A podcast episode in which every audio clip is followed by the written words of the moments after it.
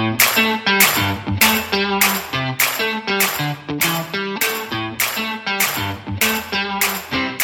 everyone. This is such a privilege for me today.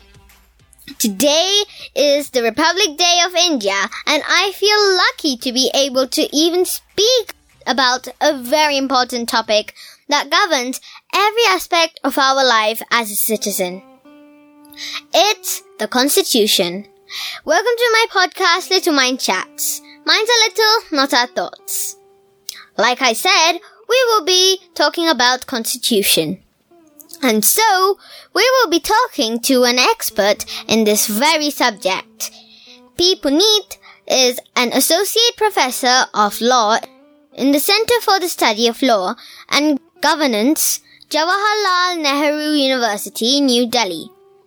He has done his BAL, LLB, LLM, and PhD from Bangalore University, Bangalore, Karnataka. Hello, Puneet, sir. Thank you so much for agreeing to be on my show at such a short notice. Welcome. Thank you, Siyona. Pleasure is mine. I feel uh, really honored to be on your show. Thank you, and you're welcome. Well, I'd like to start this conversation with an obvious question of why Republic Day is associated with the Constitution. Thank you uh, for the question. Uh, before uh, responding to your question, wish you all a very happy Republic Day. As you know, the Republic Day is celebrated in India on January 26th. It is on this day in 1950 that the Constitution of India was brought into force. The process of uh, drafting the Constitution was completed two months earlier, in fact, on 26th of November 1949. The framers of the Indian Constitution have taken almost two years, 11 months, and 17 days to draft the Constitution. After completing the process, it was adopted on 26th of November 1949. November 26th was earlier celebrated in India as a law day. And since 2015, it is also being celebrated as a Constitution Day. The celebration of the Constitution Day marks the adoption of the Constitution of India. And the Republic Day is celebrated to mark the bringing into force the Constitution of India. It was on 26th of January 1950 the Constitution of India was operationalized. And 26th January was chosen as the date for bringing into effect the Constitution because it was on this day in 1929 the declaration of Purna Swaraj, complete independence, was made by the Indian National Congress as opposed to the dominion status offered by the British regime. So, both these days, the November 26th as well as January 26th, are historic days for us. But the Republic Day is celebrated with great fervor and ritualistically in India. It marks the beginning of our constitution. I see. That's something I really did not know. But what is Purna Swaraj exactly? Purna Swaraj is complete independence from the British India. That the British have offered a dominion status for India to continue as a dominion of the British uh, Empire. But Indians have, in fact, uh, during the independence movement, that's what I said in 1929, they rejected this offer by the British India and they wanted a complete independence from the uh, Britishers. Uh, that is what they meant by Purna Swaraj. Oh, I see. Well, but what exactly is the Constitution? Why is it so important for a nation? Yeah, in fact, that is a very important question. To simply put it, the Constitution is the law that governs those who govern us. It is the fundamental document of governance. What kind of a governance structure should be put in place? What kind of institutions are to be created for the purpose of governing the country? And what powers should be conferred on those institutions? Powers of the institutions that are established for the governance of the country all these basic and essential aspects relating to governing a country are dealt with in the constitution. So if you look at constitution basically contains the basic principles of governance, the structure and process of government, government, what kind of government should be established? Should it be like a presidential form of government, like in the case of US, or a parliamentary form of government, like in the case of UK? So this is what is uh, the basic aspects relating to the governance of the country, and that is dealt with in the constitution. And the constitution also says a number of institutions that are established for the governance of the country, which institutions should have what power, what should be the limitations on those powers, and most importantly, as far as the citizens are concerned, the Constitution guarantees what are called fundamental rights. And the fundamental rights, which is guaranteed to every citizen, limits the power of the government. They cannot unilaterally change the rights that are guaranteed in the Constitution. And that is the reason why it is said the Constitution cannot be used by the government to control the people as such. Essentially speaking, it is an instrument for the people to restrain the government. It limits the power of the government by conferring rights on the citizen. That the government, whether it exercises the legislative power or it exercises the executive power, must do so in conformity with the constitution. They cannot take any measure, they cannot enact any law, they cannot take any executive action which are violative of any of the provisions of the constitution.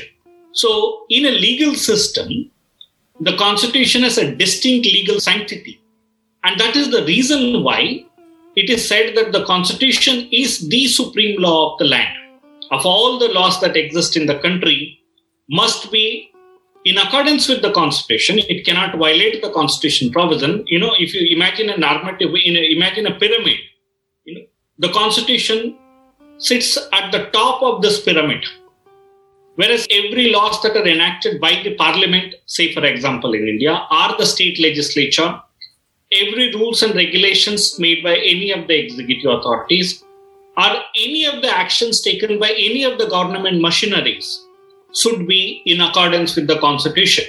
If any of those things are violative of the Constitution, the principles or the rules that are envisaged in the Constitution, they are to be declared as void. They cannot be enforced. So the Constitution is the most important document in a legal system.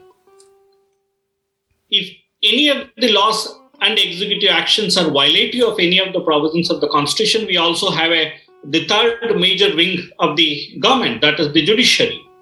And the judiciary actually whenever somebody challenges it any of the measures taken by the legislature or the executive as violative of the constitution it is the independent judiciary which scrutinizes whether any action of the government is violative of the constitution provision or not and if it is violative of the constitution, the judiciary has the power to strike down such provisions. Uh, and in a democratic country like ours, democratically elected government, governments do not have the absolute power to do whatever they wish to do. This is important for us to know that the democratically elected governments do not have the absolute power to do whatever they wish to do. They will have to follow the constitutional mandate. That is why it is said Indian democracy is not an absolute or authoritarian democracy. It is a constitutional democracy, like in the case of the United States of America as well. The Constitution limits the power of democratically elected governments and safeguards the interest of the people. That is why the Constitution is very important. Oh, okay. That just means that the government and our leaders lead us and the Constitution is above them. It's like the biggest textbook. Yes, yes, it is the biggest textbook, and uh, the governments, including the parliament, must follow what is prescribed in the textbook. Yeah, like a set of rules or behaviors for a school. Yeah, but I don't know if this is actually in the constitution or if it's in the law or whatever, but why did they do a parade in Delhi? uh, it is, of course, not in the Constitution. The Constitution does not even say that the Republic Day must be celebrated. That is a the practice that we have started since the beginning. The uh, celebration of a Republic Day to mark the beginning of the Constitution. And parade is one of the salient component of the Republic Day celebrations in New Delhi since the beginning. It is indeed a very spectacular event. The parade basically showcases number one, India's defense capabilities. If you have seen the parade in the past uh, through TV or otherwise had an opportunity to see it, you may have seen that all the equipments that our armed forces use are displayed, uh, most particularly the finest ones. It demonstrates to the world what India's defense capabilities are. And that is not the only thing that is showcased during the parade. It also showcases the unity and diversity. It showcases culture and cultural and social heritage, and also advancements we have made in various fields. Different regiments of the army, navy, and air force also march during the parade.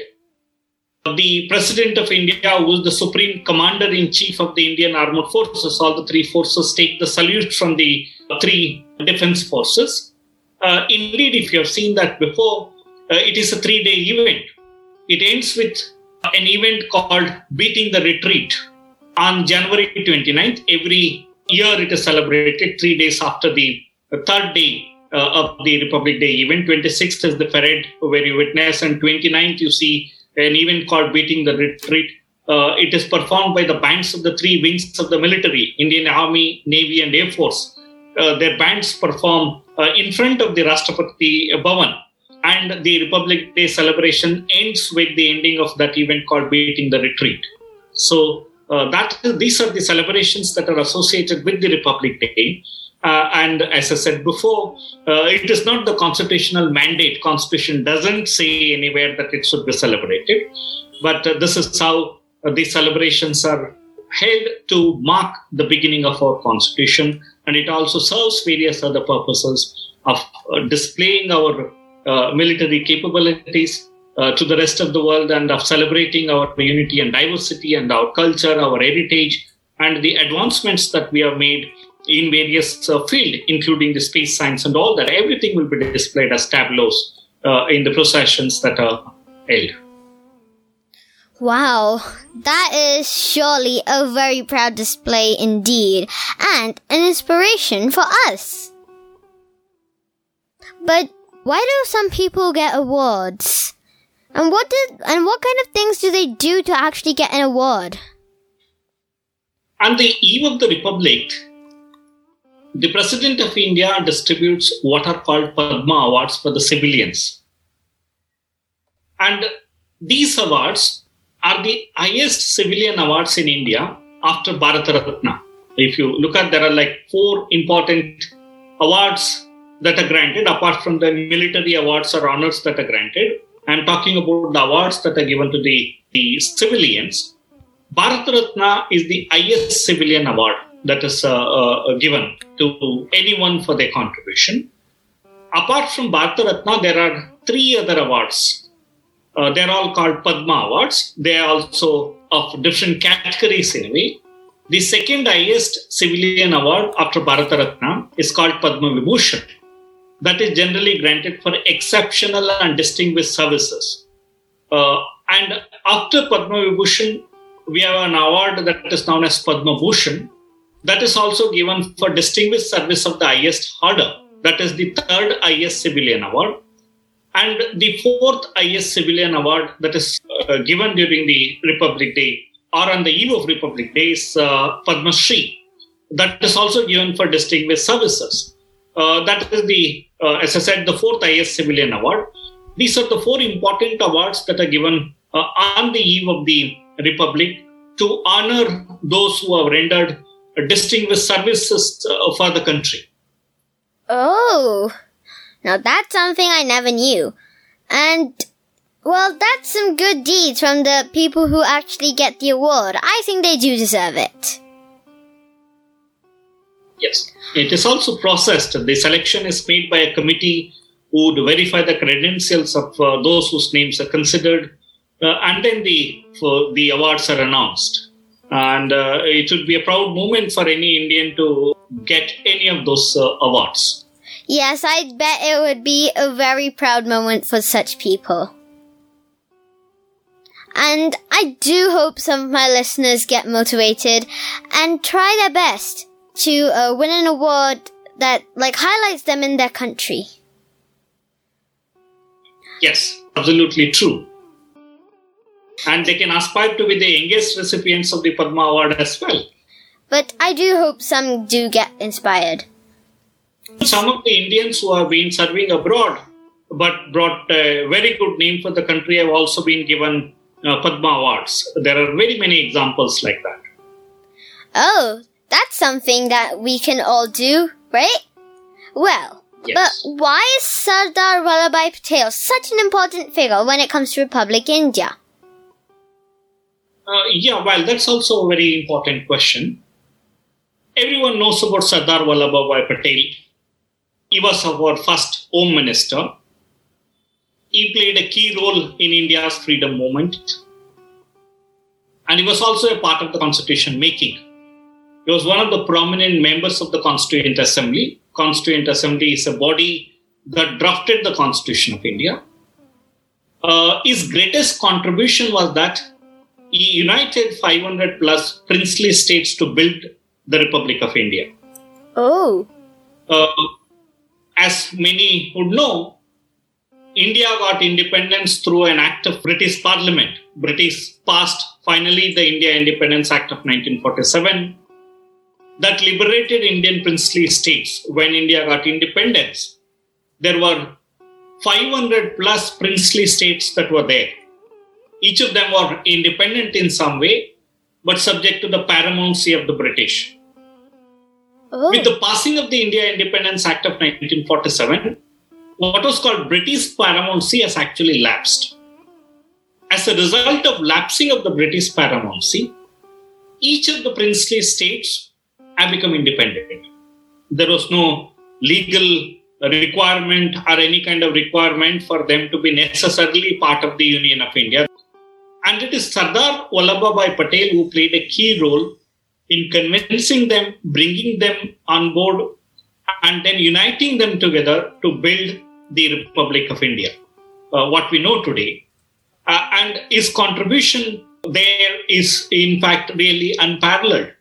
That is why Sardar Vallabhbhai Patel uh, is, in fact, a very important uh, figure uh, in India's independence movement Uh, and in constitution making, and also in uniting India and establishing the Republic of India. well, he is definitely very inspiring, and I can wave my salute to this great man who has huge statue as tall as 182 meters now in Gujarat. I wish I can visit that someday.